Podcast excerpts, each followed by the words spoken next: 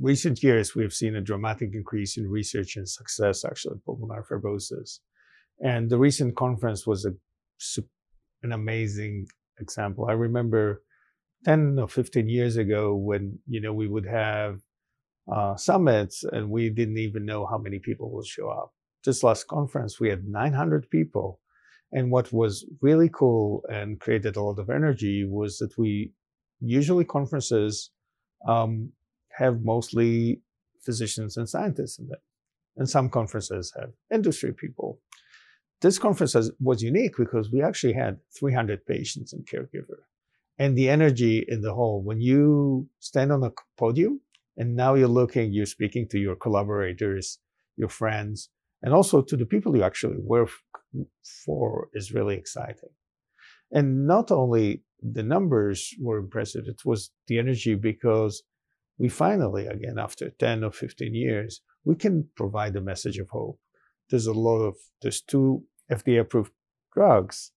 Uh, there's increased information about the potential benefit of these drugs, but there's also many other drugs that are coming through and many more insights. So this recent conference was really, in some ways, you could say a watershed event in the history of pulmonary fibrosis research in the last 20 years. And we're very excited about it.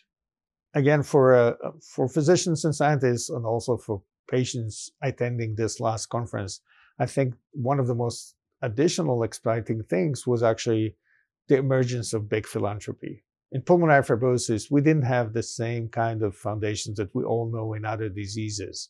And this was a limiting force because industry will do a lot and the NIH will do a lot. But actually, it's sort of the grassroots money that can drive research. And here there were several announcements that I thought were very excite- exciting. The partnership of Three Lake Partners, which is a, a, a venture philanthropy, and the Pulmonary Fibrosis Foundation to enhance uh, uh, the patient registry. Um, the fact that NIH this philanthropy and the Pulmonary Fibrosis Foundation partnered to create this large study on precision medicine in pulmonary fibrosis. And again, in the case of my group, um, the IPF Cell Atlas would not have happened without this philanthropy. So it is important, and we all know this. Um, we don't necessarily um, feel the urgency, but to move a research topic, you have to have this partnership between industry, federal government, phil- philanthropy, and the public. That's the only way you get things done because every one of these groups have slightly different interests, but together they help the patients.